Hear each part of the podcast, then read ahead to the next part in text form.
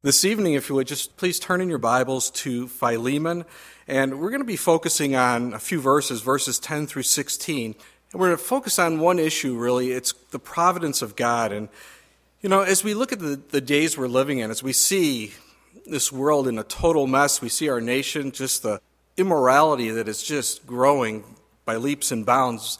You know, uh, it's always amazing as I uh, turn on the TV and I, you know, after this whole homosexual thing happened with the Supreme Court, how many advertisements were pro homosexual. How fast did they get those things going? And you look at that and you go, what in the world is going on? And here's the wonderful thing God's got a plan and He's got a purpose, and He's working something out. And that's what we have to rest in. And that's, you know, what we'll see this evening as we go through these verses here in Philemon. You know, he, he's still on the throne. I know sometimes you turn on the news and it doesn't seem that way, but the Lord is still on the throne and everything is going to work according to his plan and his purposes. So for us as Christians, we don't need to fear, but we need to keep our eyes focused. And I think that's the key. When we start looking at all the things that are going on around us, we get fear, we get hopeless. But when we keep our eyes focused on the Lord, there is that comfort, there's that hope uh, that He's in control. Now, just a little background information regarding this letter and kind of set the stage for what we're going to be looking at tonight. Paul is writing to and about uh, two people, actually. Uh, Philemon, who was a very wealthy man who lived in Colossae, he owned some slaves, which was you know very common in those days. He was a believer who was probably converted by the witness of Paul, according to verse 19 here in Philemon. And it's possible that Philemon was saved during Paul's third missionary journey. He spent some three years in Ephesus, which is close to Colossae. And his house Philemon's house was where the church in Colossae gathered. At least that was one of the churches, at least in the city. So it was probably a good sized home. And it appears that his son, Archippus, held a leadership position in the church. We don't, we can't really be dogmatic about that, but that's possible. Uh, Apphia is Philemon's wife. We kind of see that in the first, uh, or in the second verse, excuse me. We see her name mentioned, and that would make sense. If Paul is writing a personal letter to someone, he speaks to Philemon, he speaks to his wife, and probably to Philemon's son as well. Now, one of the reasons this letter was written was because one of Philemon's slaves, Onesimus, not only ran away, but it seems that he took or stole some of the things from Philemon before he ran away. And talk about the providence of God here. Onesimus hightails it out of Colossae, and he ends up where? He ends up in Rome. Why? Why Rome? Well, he's thinking, I'm going to just blend in with all the riffraff, man. It's going to be easy. And God got a hold of Onesimus through the Apostle Paul, who was a prisoner there in Rome under house arrest. You see, through this all, Onesimus got saved. He's a believer, which is incredible when you look at the providence of God here. Now, keep in mind that Rome had probably over 60 million slaves, 25% of their population were slaves. And here's the thing any rebellious slave would be put to death or dealt with severely. They didn't get away with anything. You see, Rome feared an uprising from these slaves, and to kind of keep things in control, to try and keep order, they dealt with any rebellion, which would eliminate that slave, and it would cause the other slaves to take notice and go, hey, you know what, I'm not going down that same path. Now, if the owner didn't want to put to death his rebellious slave, they would brand him with a hot iron. They would put the letter F on their forehead. Uh, it was a, to signify that they were a runaway, a fugitive. It was a mark for life for them. That this was a troublemaker. You saw him out, you go, hey man, keep your eye on that guy. I mean, he, you know, who knows what he's going to do. And Onesimus was in trouble here. There's no way he could return now to Philemon. And yet he got saved. And he's not sure what Philemon's going to do. And Paul's trying to ease that with this letter. Because Philemon could put Onesimus to death still, or could brand him as a fugitive. So Paul wants Philemon to forgive Onesimus. Because why? Because he's a brother in the Lord now. And yeah, he had every right to put him to death, but think about Philemon. He's saved as well. He's living at a higher standard than the law of man. Philemon was living under the law of God, which calls for forgiveness. You know, there's a lot of laws in our land that we as Christians don't follow, right? I mean, it's legal to have an abortion. Do Christ, or should Christians be having abortions? Absolutely not. But the law of the land says you can, but you're held to a higher standard. And that's what Paul is going to be doing here with Philemon. He's saying, basically telling him, look, you live on a higher standard. You need to forgive. You've been forgiven much. Now you need to forgive this slave, Onesimus. Now, the authenticity of this letter, for the most part, everyone believed it was Paul who wrote this letter. It wasn't until the fourth century that uh, some tried to discredit that. But in Colossians chapter 4, verses 7 and 9, we're told this Tychicus, a beloved brother, faithful minister, and fellow servant in the Lord, will tell you all the news about me. I'm sending him to you for this very purpose, that he may know your circumstances and comfort your hearts. With Onesimus, a faithful and beloved brother, who is one of you, they will make known to you all things which are happening here. So he travels, Onesimus travels to Colossae with Tychicus who brought these letters from Paul. I mean, think about it. He, he doesn't list them as, you know, a slave. He says, a faithful and beloved brother. Why? Because he's a brother in the Lord now. Now, Philemon is part of what is called the prison epistles, or those letters that were written by Paul. He was in prison in Rome during his first Roman imprisonment, probably in the early 60s. The other prison epistles are Ephesians, Philippians, and Colossians. Now, here's the thing, you know, and I've heard non Christians uh, post on Facebook and try to make arguments against this, but what, why doesn't Paul or even Jesus deal with this issue of slavery? Why doesn't the scripture speak against it? In Rome, many of these slaves were treated as possessions, not even as a human being. They put slaves to death for the smallest error, just to watch a person die. It's interesting, in the American Civil War, both sides used the Bible. They used the scriptures to prove their case either for or against slavery. So it's a problem, and maybe it should have been dealt with. And I think it, it was dealt with. But we tend to think of it, we need some laws. But think about this. I like the way Alexander Maclaren put it. He said, first, the message of Christianity is primarily to individuals and only secondary to society. It leaves the units whom it has influenced to influence the mass. Second, it acts on spiritual and moral sentiment, and only afterwards and consequently on deeds or institutions. Third, it hates violence and trusts wholly to enlightened conscience. So it meddles directly with no political or social arrangements, but lays down principles which will profoundly affect these and leaves them to soak into the general mind. Absolutely. As Christians, shouldn't we be affecting the society that we're living in? Sure, we should. We live on a higher standard. That's one of the problems we see in the church today is that we've lowered the bar. We lowered God's standard. And now we're living like the unsaved, and that shouldn't be.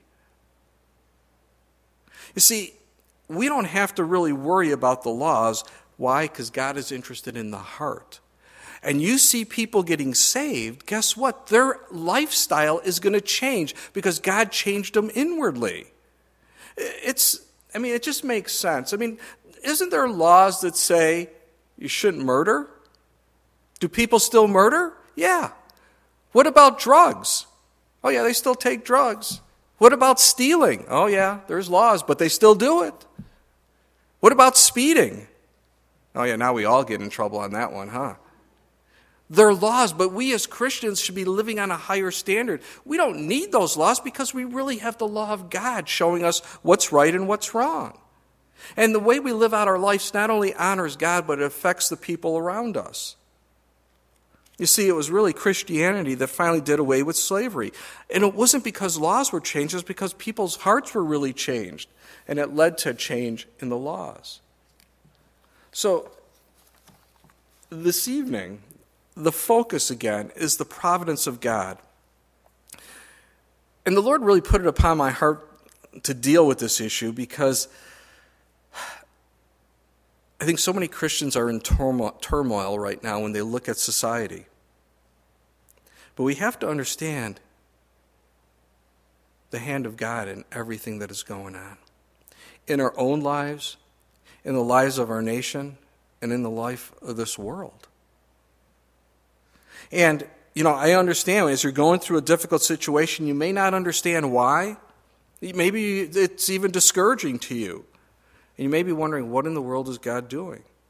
But as you look back, as you pass through that situation, what do you do? You see the hand of God upon your life. You go, wow, that was awesome. It wasn't awesome when you were going through it, it was horrible. But maybe we should look at the situations we face a little differently as we're going through them. Because then we'll have that peace, that comfort from God, knowing He's in control. Instead of waiting till we get to the other side of the situation and looking back, going, What was I thinking? Of course, God was in control. He has a plan, He has a purpose, not only for my life, but for this world. And really, that's my prayer as we go through these passages here in Philemon this evening and looking at a few other scriptures, just trusting in the providence of God, trusting in the hand of God upon our lives, that God means things for good, even though we may not see it in the present situation that we're facing. And so that's kind of our background. We're just going to read through, starting in verse uh, 10 of Philemon, where Paul wrote this. He said, I appeal to you for my son Onesimus whom I have begotten while in my chains, who once was unprofitable to you, but now is profitable to you and to me. I am sending him back. You therefore receive him, that is my own heart, whom I wish to keep with me, that on your behalf he might minister to me in my chains for the gospel. But without your consent, I wanted to do nothing, that your good deed might not be by my com- compulsion, as it were, but voluntary. For perhaps he departed for a while for this purpose, that you might receive him forever, no longer as a slave, but more than a slave, as a beloved brother, especially to me, but how much more to you, both in the flesh and in the Lord. So again, you know, this is this would make a great movie. Here's this slave Onesimus, and he makes this great escape, and he steals some stuff from his boss Philemon. He steals from him, from his owner. And he makes his escape to Rome. And he, you know, Rome was a wicked place. It was immoral. And he felt, you know, I'll just fit in with everyone else. No one will find me out here. Well, God did. You know, you can't hide from God. And it's amazing. He meets Paul. I don't know how he met Paul. I'm not sure. I mean, I want to ask him when I get to heaven, you know, what happened? Did someone bring you to Paul? So there's a guy in, in prison I want you to listen to. You got to hear this guy and they brought him? I don't know. You think, man, how lucky was he? And I don't believe in luck. I don't think there's good luck and I don't think there's bad luck. I think there's the hand of God. And I don't know how Onesimus felt in this, but I know how he feels now, you know? You see, God took this very bad situation Onesimus running away, stealing from his master, and he turns it around for good. And as Paul spoke to this young runaway slave, Onesimus, this, this young runaway slave, this kid, gives his heart to the Lord. He gets saved. He asks Jesus to be Lord and Savior of his life. You know, this is not the type of person you think would get saved, right? You think of all people, this guy is never going to come to the Lord. Look at how bad he is. I hate to tell you, God died for bad people, which includes every single one of us. Now, his name, Onesimus, means profitable. And I like that. In fact, in verse 11, kind of, Paul's making this play on words here. He said that he that was unprofitable, Onesimus, is now profitable to you and me. Now he's going to live up to his name because he has a new nature, he's a new creation in Christ. That's the reality. You know, too many Christians want to live in the past. Paul said, Therefore, if anyone in Christ is in Christ, he is a new creation. The old things have passed away, behold, all things have become new. Why do you want to live in the past? You know, hear some people give their testimony, and it's, you know, 20 minutes about all the garbage that they did in the past, and it's two minutes about the Lord. No, reverse that. Two minutes about your evil past, focus on the Lord. And you know what? Those old things have what? They've passed away. They're gone. You know, so many recovery programs and stuff, they always focus, you know, you're going to be an alcoholic, you'll always be an alcoholic. You're a drug abuser, you're always going to be a drug abuser. Sex offender, you're always going to be a sex offender. That's not what the Bible says. The Bible says if anyone is in Christ, who does that include? Anyone who gets saved. Anyone. He's what? A new creation. The old things have passed away, all things are new. Now, granted, that old nature likes to resurrect itself from time to time, but I don't have to live there. I don't have to be a slave to sin anymore. I could be free in Christ. You see, Paul said, if you walk in the Spirit, you will not fulfill the lusts of the flesh. Where is your focus? What are you filling your mind with? What are you filling your life with? Who are you hanging around? That's important. And I'm so thankful we're a new creation in Christ. I don't want to live that old life anymore. I, I want that gone. And Paul says, it is. Now, just because Onesimus got saved doesn't mean what he did is forgotten, right? I mean, if you rob a bank and you get saved, they don't, the, you know, in, in jail, they don't go, well, since you came to Jesus, you're free to go. No, there's still consequences to your actions. And the same is here for Onesimus. He, you know, he ran away. He's responsible to pay restitution for the things he stole from Philemon. He could even be put to death still. So Paul is sending him back to Philemon, and he wants Philemon to treat him as he would treat Paul, to forgive him for his actions. And I, I love in verses 15 and 16 here uh, what Paul says. He says, For perhaps he departed for a while for this purpose, that you might receive him forever, no longer as a slave, but more than a slave, a beloved brother, especially to me, but how much more to you, both in the flesh and in the Lord. You see what Paul's saying here? Look, look at the hand of God on this situation, Philemon. Look at what God is doing here. This unprofitable slave, this one who ran away, stole things from you, has come to know Jesus Christ as Lord and Savior. He's now profitable to you and to God. He's a brother in the Lord, part of the body of Christ. Thus, receive him accordingly. And Paul just laid it all out. He wanted Philemon to respond in the Christian way, not according to the flesh, which obviously would be anger, but with the love of God, the forgiveness of God. And what happened to this man Onesimus? Well, we're not sure, but you know, as you look back at some of the history, in 110 AD, the bishop of Ephesus was a man named Onesimus. Could it be this man? Could be. We don't know for sure. It's very possible. If Onesimus was in his late teens or early 20s when he ran away, he'd probably be around 70 in 110 AD. It could have been the bishop in Ephesus. It's possible. And, you know, the hand of God, the plan of God, the providence of God is working. And yes, Onesimus had to respond to it. God didn't force Onesimus to get saved, but God was working out those details. And look at what took place. I mean, this is a masterpiece and it brings glory to God.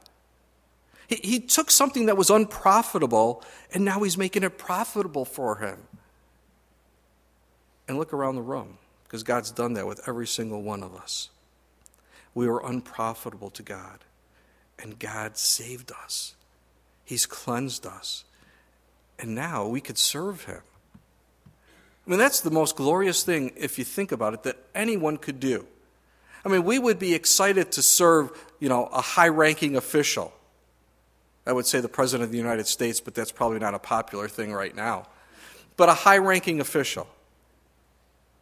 We get to serve the Creator of heaven and earth.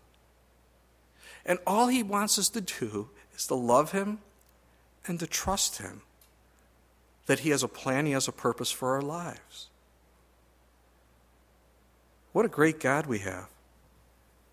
And we just have to trust Him. Some of you are a little bit older and you remember the show Father Knows Best. Our Heavenly Father knows best.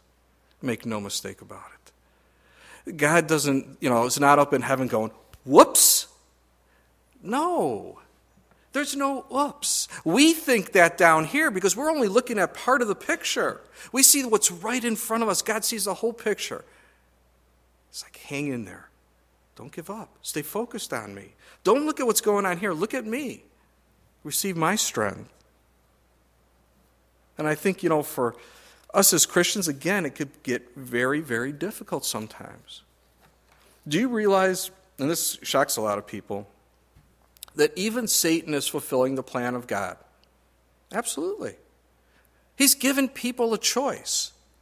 You see, we don't only, if there was only God to choose from, that's not a choice.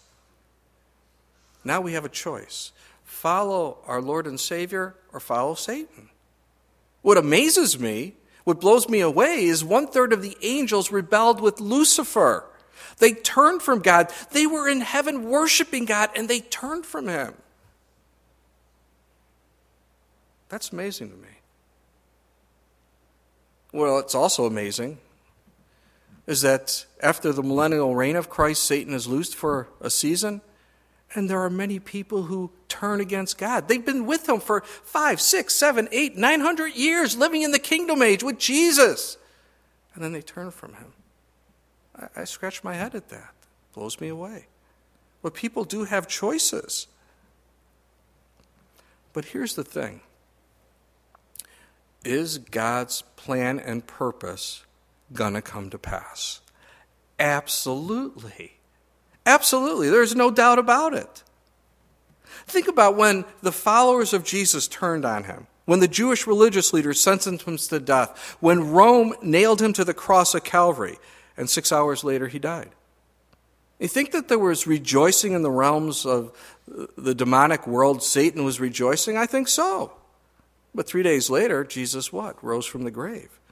He paid in full the penalty for our sins, and now he's conquered death. You see, no longer will sin keep us from God because the penalty has been paid. No longer is there the sting of death because Jesus has removed that sting of death. To be absent from the body is to be present with the Lord. And you see the providence of God in all that. He knows the end from the beginning. He has a plan. He's, he's still working. And again, you know, God doesn't force people to do certain things to fulfill his plan. I mean, some people look at Judas. Well, you know, he was just fulfilling the purposes and plans of God, so how could God hold him accountable? Because Judas had a choice. How do I know that? Because even at the Last Supper, where did Judas sit? In the place of honor.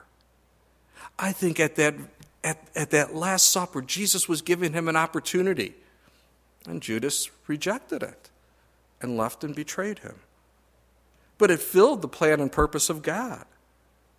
Now, if I was to ask you, that's a very simple question. How many of you believe in the providence of God or the hand of God in your life? I am sure every single one of you would raise your hand and say, Of course I do. That's ridiculous. Of course I believe in that. But what happens when we go through tough situations? We begin to doubt God. We begin to wonder what He's doing, or I don't know, He's too busy to help, or whatever. And that's not the case.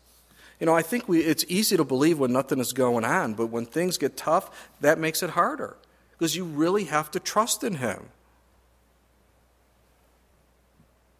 You know, a few months ago, we did this, looked at the life of Joseph, and what an amazing story when you look at this young man's life and what God was doing. You know, Jacob, also called Israel, he had 12 sons. One of them he loved more than the others. I think he trusted Joseph more than he trusted his other sons. And Joseph had these, you know, a couple of dreams where he was being exalted and not only did his brothers bow down to him, but so did his mom and dad, and his brothers really didn't like that. If, you know, you have brothers, you know, if you did that to them, they wouldn't really appreciate it.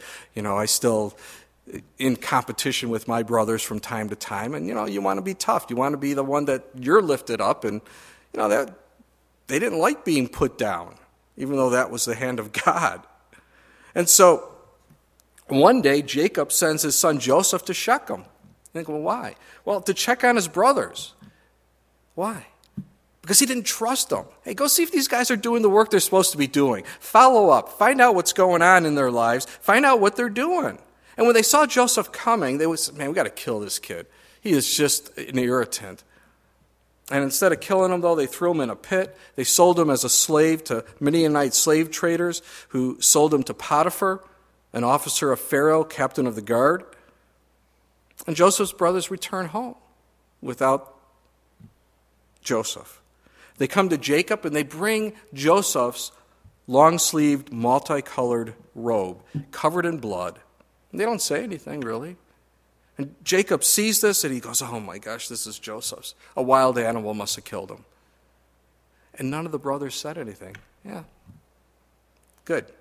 You can believe that, Dad? We're good. But you think they were going to say, well, you know, we, Joseph's not coming back. We sold him to some Midianite slave traders. No, no way. So here's Joseph. He's in Potiphar's house as a slave. He ends up being in charge of everything. God blesses him. And then here comes trouble. Potiphar's wife starts hitting on Joseph. She wanted to sleep with him. So she sends all the other servants out, tried to seduce Joseph, and he ran away. And when Potiphar found out, Joseph was placed in prison. And that tells me that, that Potiphar knew that his wife had cheated before. Because if his slave was trying to rape his wife, don't you think he would have put that slave to death? Absolutely. But he didn't. So now he's in prison. He finds favor once again with the prison guard. And one day he runs into Pharaoh's butler and baker. They were placed there by Pharaoh because Pharaoh found out one of them was trying to kill him. He didn't know which one, so he put them both in prison until he could sort the matter out. And in prison, they have a dream. Both of them did. And they didn't know what it meant. And Joseph hears about this, and he tells the butler, This is the interpretation of it. Three bran- the three branches are three days. Now, within three days, Pharaoh will lift up your head and restore you to your place, and you will put Pharaoh's cup in his hand according to the former manner. When you were his butler, but remember, but remember me when it is well with you, and please show kindness to me and make mention of me to Pharaoh and get me out of this house. So the baker hears the good story about the butler and goes, Hey, what's going on with me? He probably shouldn't have asked that question, but he did. And, jo- and Joseph says, This is the interpretation of it. Three baskets are three days. Within three days, Pharaoh will lift off your head from you and hang you on a tree, and the birds will eat your flesh from you. Well, thank you very much. I mean, we're not really told how he felt about that, but it probably wasn't good. But that's exactly what happened. Three days, the baker was hanged and the butler was restored to his position with Pharaoh. And as he goes back to Pharaoh, he forgets about Joseph. And he doesn't forget about Joseph for a day or a week or a month or six months or a year. For two full years, he forgets about what Joseph did, the interpretation of the dream. There was no reason for him to be in prison. And all he was supposed to do was tell Pharaoh, hey, look, you know, there's this guy in prison. He's a good guy. He hasn't done anything wrong. But he forgot. Well, God gives Pharaoh a couple of dreams that he didn't understand. You know, seven cows, good looking, solid. Uh, but then out of the river came up seven cows that looked bad, skinny, ugly. He also had a dream about seven heads of grain, healthy, and then seven heads of grain that came up afterwards. They looked thin, and they devoured the seven plump grains, and they didn't even look any better than they did before. And the dream ended.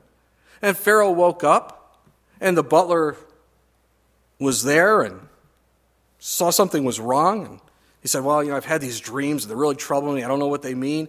And it was like the light went on. Oh, yeah. There's this guy named Joseph. He's in prison. You know, he interpreted my dream and, you know, the baker's dream, and he was right on with it. And so they call for Joseph. And in, in Genesis uh, 41, verses 25 through 32, it says, Then Joseph said to Pharaoh, The dreams of Pharaoh are one. God has shown Pharaoh what he is about to do. The seven good cows are seven years, and the seven good heads are seven years. The dreams are one. And the seven thin and ugly cows which came up after them are seven years. And the seven empty heads blighted by the east wind are seven years of famine. This is the thing which I have spoken to Pharaoh. God has shown Pharaoh what he is about to do and said, Indeed, seven years of great plenty will come throughout all the land of Egypt, But after them, seven years of famine will arise, and all the plenty will be forgotten in the land of Egypt. And the famine will deplete the land, so the plenty will not uh, be known in the land because of the famine following, for it will be very severe. And the dream was repeated to Pharaoh twice because the thing is established by God, and God will shortly bring it to pass. And Pharaoh sees the hand of God upon Joseph, the wisdom of God, and he places him in second in charge in all of Egypt in charge of the food gathering for those first seven years, and then for the distribution of the food, food for the seven years of famine. It's the providence of God. And yet the story's not over. The hand of God is still moving, the hand of God is still working here. This is not the end of the story. You see, this famine not only affected Egypt, but it affected the land of Canaan where Jacob and his sons were living. And when they heard about this food program down in Egypt, he sends his sons down to Egypt, except for Benjamin, the brother of Joseph. And they come down and they come before Joseph. They didn't recognize it as their brother, eh, him as their brother, and he didn't tell them. Joseph recognized them. And they begin to tell him that, you know, they have a brother who died and they have another brother, Benjamin, who's still in Canaan. And, and Joseph starts to threaten them as being spies. And one of them is going to be placed in prison until they bring this other brother, Benjamin, back to Egypt. Now, these guys are shocked. They're like, oh my gosh, now what are we going to do? So they place Simeon in prison. They return home with the food they came for, but then something they didn't expect. Joseph had secretly placed all the money they used to buy the food back in their sacks. And so they return home without Simeon. They have all the food and they have the money. It's like they stole the food. How are they going to go back to get Simeon now? I mean, it's really a mess. When you look at it, you go, oh my gosh, Lord, what are you doing here, right? This is, a, this is horrible.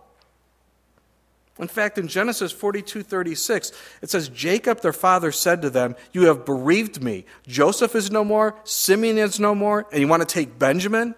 All these things are against me. Do you think Jacob saw the providence of God in this situation? No, not at all. What he was looking at was the present situation that was before him. I'm dead. This is horrible. You're ruining my life. Joseph is gone. Now Simeon's in prison, and you want to take Benjamin too? I can't take this anymore. Everything is against me, nothing is for me. Life is bad. And yes, through human eyes, he's right. And I think sometimes we feel that way. We're, we're in a situation, oh, everything is against me, nothing is going right. And I wonder if we could, you know, step back and take a look and see how the whole thing works out. We go, oh, that's what he's doing, huh? And maybe, you know, sometimes we're not going to see how this is all going to play out until we get to the other side. It may not happen that way. Well, Joseph's brothers eventually have to go back to Egypt. They have to get some food. They take their brother Benjamin, and Joseph reveals himself to his brothers, and he has this emotional reunion with them. And then they go back, they get their father, and Joseph's father comes down to Egypt, a 265 mile journey or so, and they see each other before Jacob dies. Now, Jacob brings his family down to Egypt, 70 people, and they had plenty of food during that famine. God sustained them. And out of those 70 people that went down to Egypt after some 400 years later, they left with over 2 to 3 million people in the Exodus. Do you see the hand of God, the providence of God in that situation? God was building a nation, and He was building them down in Egypt to bring them back into the land of Canaan. It was the hand of God. Was everything against Jacob? Absolutely not. Everything was for Jacob and his family. He just didn't see it, he missed it. You know, Paul in Romans 8 said, What then shall we say to these things? If God is for us, who could be against us?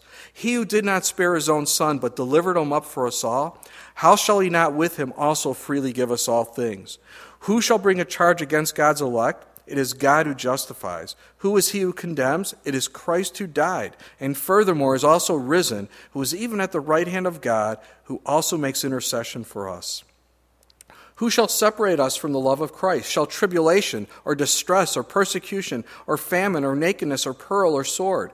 As it is written, For your sake we are killed all day long. We are counted as sheep for the slaughter. Yet in all these things we are more than conquerors through him who loved us. For I am persuaded that neither death, nor life, nor angels, nor principalities, nor powers, nor things present, nor things to come, nor height, nor depth, nor any other created thing shall be able to separate us from the love of God which is in Christ Jesus our Lord. May we remember that.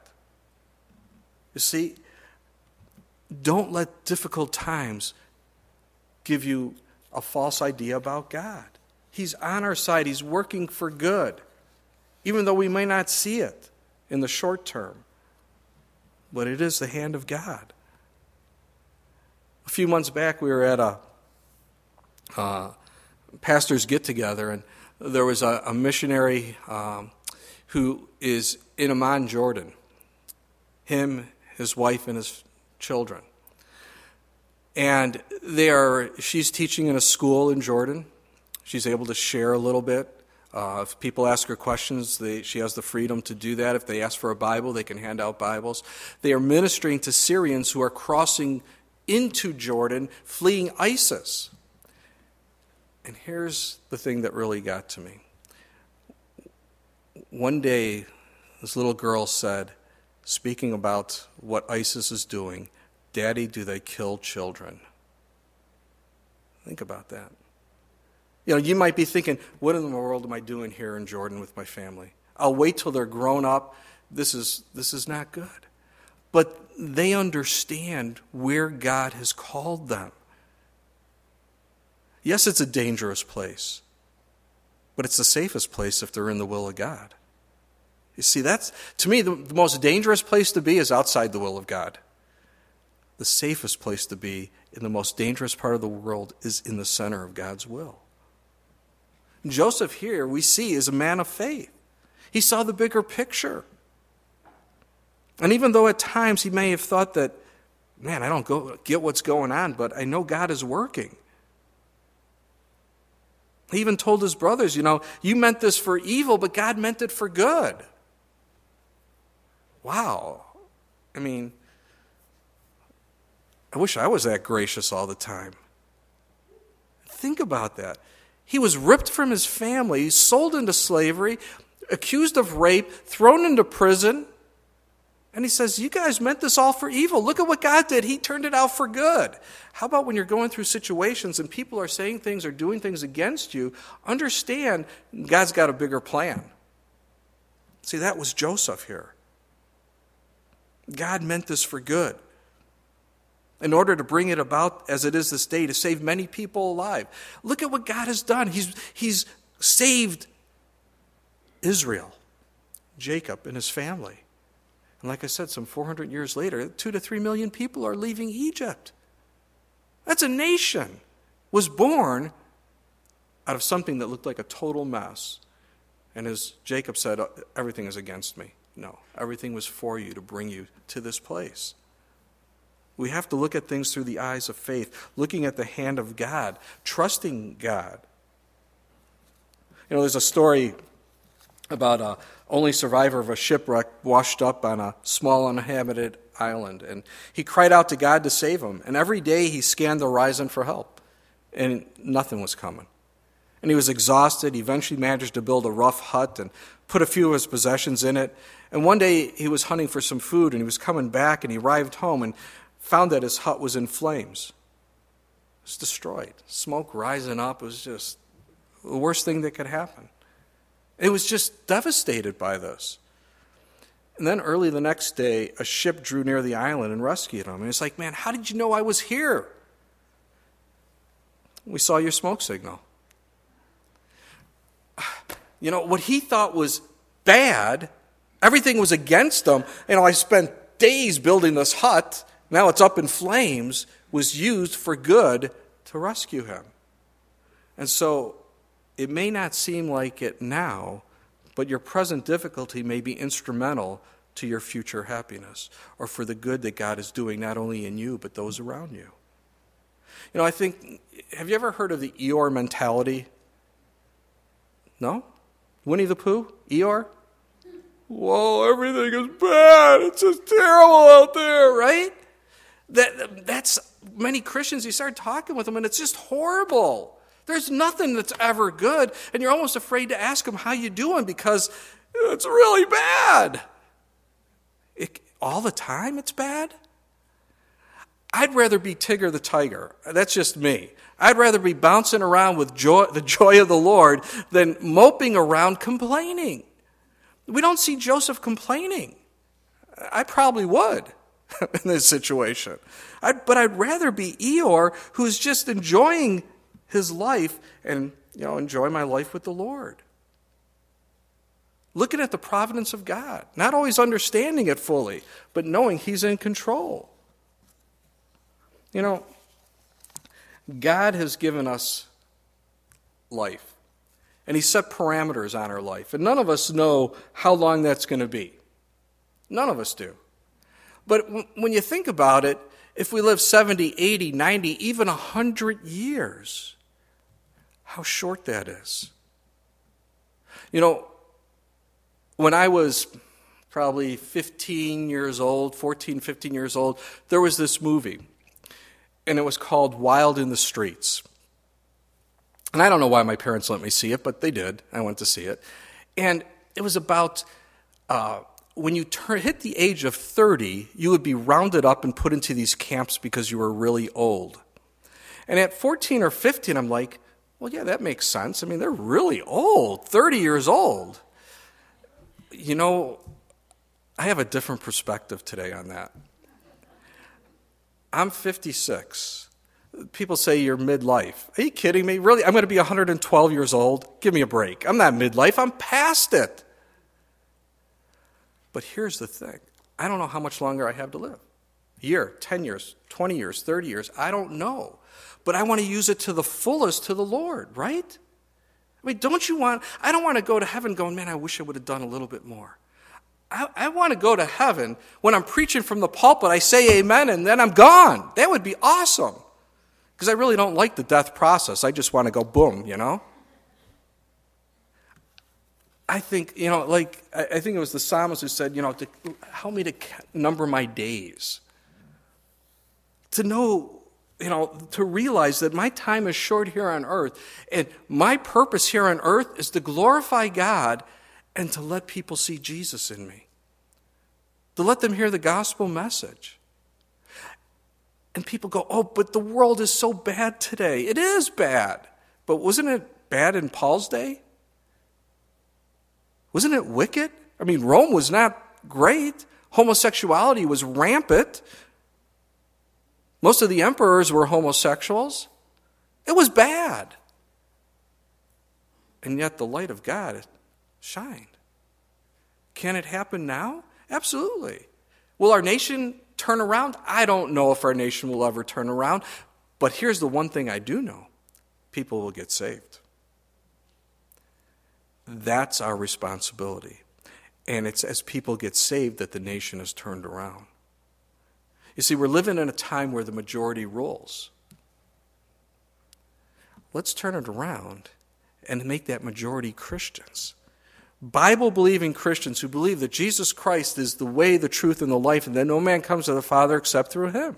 Let us give, give the good news of Jesus. Let them see who the real Jesus is, the Jesus of the Bible, and not this fake Jesus who just accepts every, every kind of immoral sin, and you know, you can continue doing it. Give them the truth. And let and understand that God has a plan and a purpose for each of our lives. I mean, to me, that's wonderful. God has a plan, a purpose for each of us. And for, you know, Paul, Paul just wants Philemon to understand look, Onesimus is a brother in the Lord, man. The hand of God has been upon this man. He's saved now. Just accept them back. Rejoice in what God has done.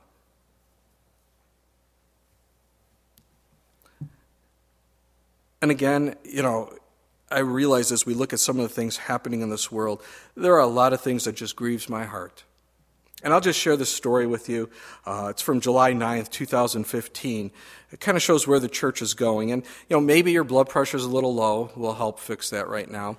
And maybe some of you are a little tired. I will definitely help fix that right now because I think after I get done with this, you're not going to be happy, but as you're going to see, it's the providence of God. Following more than 500 years of separation, American and European Protestant leaders met with Pope Francis last week to finalize the reunification of the two churches under the Holy See. The historic agreement is the result of a year's worth of unpublicized talks between Protestant leaders in the Vatican. Prominent American pastors Joel Osteen and Rick Warren, respectively, as well as Justin Welby, the Archbishop of Canterbury, were among the Protestant delegation that met with Pope Francis last week. Pastor Warren, founder of Saddleback Church in Lake Forest, California, spoke with members of the International Press, in St. Peter's Square, saying, Protestants as a people have a long history of heresy. The time for reconciliation is now in order to ensure a full and dogmatic transition into the folds of the church, the Roman Catholic Church. Moments before meeting with reporters, the entire Protestant delegation, for the first time ever, entered the confessional to take part individually in the sacrament of penance. It's important that we participate in these sacred rituals before asking our congregation to do the same, Pastor Osteen said, adding that his time in confession was an immensely moving experience. As Protestants around the world make the transition to Catholicism, many are wondering what exactly what wondering what exactly that means for them. First and foremost, we acknowledge the Pope's infallibility with regard to universal moral declarations. The authority of church, the church magistrate, faith, and ex cathedra, said Father Cliff Borgen, a former Protestant pastor who was the first of the delegation to be ordained as a priest at the Vatican. Secondly, we participate in the sacrament of the Eucharist by accepting the actual body and blood of Christ, an event known as transubstantiation at the conclusion of the Holy Mass. As part of their induction into the Catholic faith, again, we're being inducted into the Catholic faith now. Many of us have come out of it, now we're going back. All Protestants above the age of 15 are required to undergo a Catholic confirmation, one of three sacraments of initiation, out of seven total which Catholics can receive. Most, if not all, of us have been baptized, said Father Brogan. However, without formal confirmation, our Protestant baptism will be null, thus preventing us from entering the kingdom of heaven. So we can't get into heaven yet until we go back to the Catholic Church. Additionally, during the transition period, American Protestant families whose children attend Sunday school are to receive vouchers allowing them to participate in CCD programs at, at area Catholic churches. In a show of support for the reunification under the Holy See, the United Kingdom announced Wednesday that it is taking steps to reunify Northern Ireland with the Republic of Ireland. The government of the UK has acknowledged the stark differences between the two countries, but according to one official, we are, for the first time, one people united under the Bishop of Rome, acting together as the bride and servant of Christ. After service this evening, uh, We'll be checking your blood pressure, so don't worry. We'll get that taken care of for you. Now, here's the thing. Do you realize the number of people who go to Saddleback Church, where Rick Warren is the pastor, is over 19,000? That's not including all the parachurch organizations that are affiliated, and with the many churches, even here in Wisconsin, that are affiliated with, with uh, Saddleback. In fact, even Calvary Chapel is associating itself with Rick Warren, not here or in Manitowoc, but other big Calvaries. Calvary Chapel Bible College in Murrieta, California, is teaching a class of purpose driven. Go figure that one out. Scratch your head. Do you really want to associate with a man who is joining with the Pope? I hope not. Joel Osteen. He had in Houston, Texas, in Lakewood Church, over 43,000 people plus again all the parachurch organizations that are affiliated with him look at those at those numbers how many people are affected how many people have read you know read purpose driven books by rick warren and now what are they saying about us the protestant church that we have a long history of heresy really Now, we're not perfect. I understand that. We are not perfect. We make mistakes. But here's the difference we have a book called the Bible that tells us what's right and what's wrong. This is our guidebook. They have the words of men, and that's a huge difference.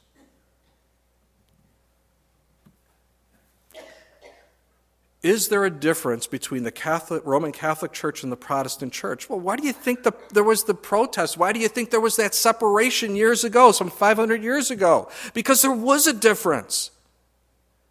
As Protestants, we believe our salvation is based by faith alone, by grace alone, through faith alone, in Christ alone. Period. I grew up in the Roman Catholic Church. I understand what they believe because I grew up there. They believe that Jesus Christ, God became flesh, dwelt among us, went to the cross of Calvary to pay in full the penalty for their sins. They believe that, but, and whenever you put a but in as a human, that's always a bad thing. When God does it, it's always good. When man does it, it's bad. You also have to go to Mass, you have to have the sacraments, you have to do this. And even after you do all those things, when you die, you don't go to heaven, you go to purgatory because you have to atone for your sins there in purgatory. We don't know how long that is, but when you're done, you get to go to heaven. That negates what the scriptures say. Jesus said, as he hung from the cross of Calvary, he cried out tetelestai, it is finished, paid in full. That means every single one of our sins have been nailed to the cross of Calvary. They have been paid for. And can you really atone for your own sins? And if you could, why did Jesus even come in the first place? It makes no sense. And my blood pressure is going up. We don't have to go to a confess, we don't have to confess our sins before a pastor or a priest. I mean, could you imagine now in these Protestant churches setting up confessionals? That you would go and confess your sins to, you know, Pastor Dwight? Obviously, that would never happen. But can you imagine? The Bible tells me, and again, that's my only source for truth, that there is one mediator between God and man, and that is Christ Jesus. I don't have to go to anyone else. I go to Him. And they are working. You know, the Catholic Church was never into evangelism, you know, reaching out. They are now. I have a friend in Calvary Chapel of Manitowoc, one of my elders, who's working with a, a relative of his who is high up within the Catholic Church, and he's trying to draw him back into the Catholic Church. And it's so amazing. It just, they never used to do that before, but now this is what they're after. You, years ago, there was those commercials, you know, welcoming Protestants back home. Come back home to the mother church. You know, I just want to go home to Father God. I'm a simpleton. I know some of you are thinking, that's great, Joe. I'm going to bed in a couple hours and now I'm going to be up tossing and turning thinking about all this garbage. Well, you're welcome. Hear me out on this, because this is, this is where it gets a little tricky, okay? This is the providence of God. Okay? Revelation chapter 13, we see this false prophet who has come together and united the religions of the world to worship the Antichrist. So, this merger between the Protestant church and the Catholic church is a prelude to what's coming. The Protestant church that is joining forces with the Catholic church, they're not saved. Let's face it, if you believe you could work your way into heaven, you're not saved. If you live by the law, you're going to die by the law. If you're trying to live by the law and you break one law, you're guilty of them all. So it's not going to work. And so, this is the hand of God. We, God has already told us these things are going to happen. Well, what's our response to it? What should we be doing? Rescuing people out of that, right? That's our mission. We know this is going to happen because that's what the Bible says. We can't prevent it from happening, but we could rescue people out of that. And that's what my friend is trying to do. Is to he's going to be bringing his friend, Roman Catholic, to Calvary Chapel of Manitowoc. And then he's going to go over to the Catholic Church and hear the message. Well, there's not really a message, it's just kind of up and down, up and down, and see you later. But my prayer is, Lord, open his heart. It doesn't matter where we're at in the Bible, your word is living and powerful. Speak to him, show him. And he is, there are some issues that he's struggling with. He doesn't agree with this Pope, which I find fascinating. In fact, he's come to the point of saying, well, you know, the Catholics believe that the last Pope is, is going to be the, like the devil. So this representative of Christ on the earth is really the devil. How many others were? Kind of interesting, huh? We are living in a day where the, I'm more concerned about the church than the world. The church wants us to compromise our faith. Stand strong. The providence of God, the hand of God is working. Jude said, Beloved, while I was very diligent to write to you concerning our common salvation, I found it necessary to write you, exhorting you to earnestly contend for the faith which was once for all delivered to the saints. Earnestly contend for that. Don't give up. And understand when you see things happening like we're seeing, the hand of God at work. We see it. You hear, even the Pope was saying that we need a leader in this world that will help stop global warming. What's he talking about? He's talking about a world leader that's over all the nations of the world, the one world government. Well, that's what the Bible says. They think they come up with these ideas themselves. they should just read the book and come to the Savior of the book, right? Absolutely. I'll close with this the providence of God, we need to learn to rest in Him. Amen? Let's pray. Father, we thank you that your hand is upon our life and really upon this entire world, that nothing happens without your knowledge and Lord, you've warned us so much through your word about the things that are going to be happening. And thus we see your hand at work. We see the providence of God. And Lord, help us to rest in you. For those that may be going through tough times tonight, Lord, we just pray that your peace, your comfort would be upon them. That, Father, they would just rest in you. And Lord, yeah, it may be very difficult, and I'm not downplaying it at all. But Lord, just to learn to trust and rest in you, the comfort of God, the providence of God, the hand of God upon their life. And Lord, for all of us, help us to trust in you, just to rest in you. We love you, and we ask these things in Jesus' name. Amen.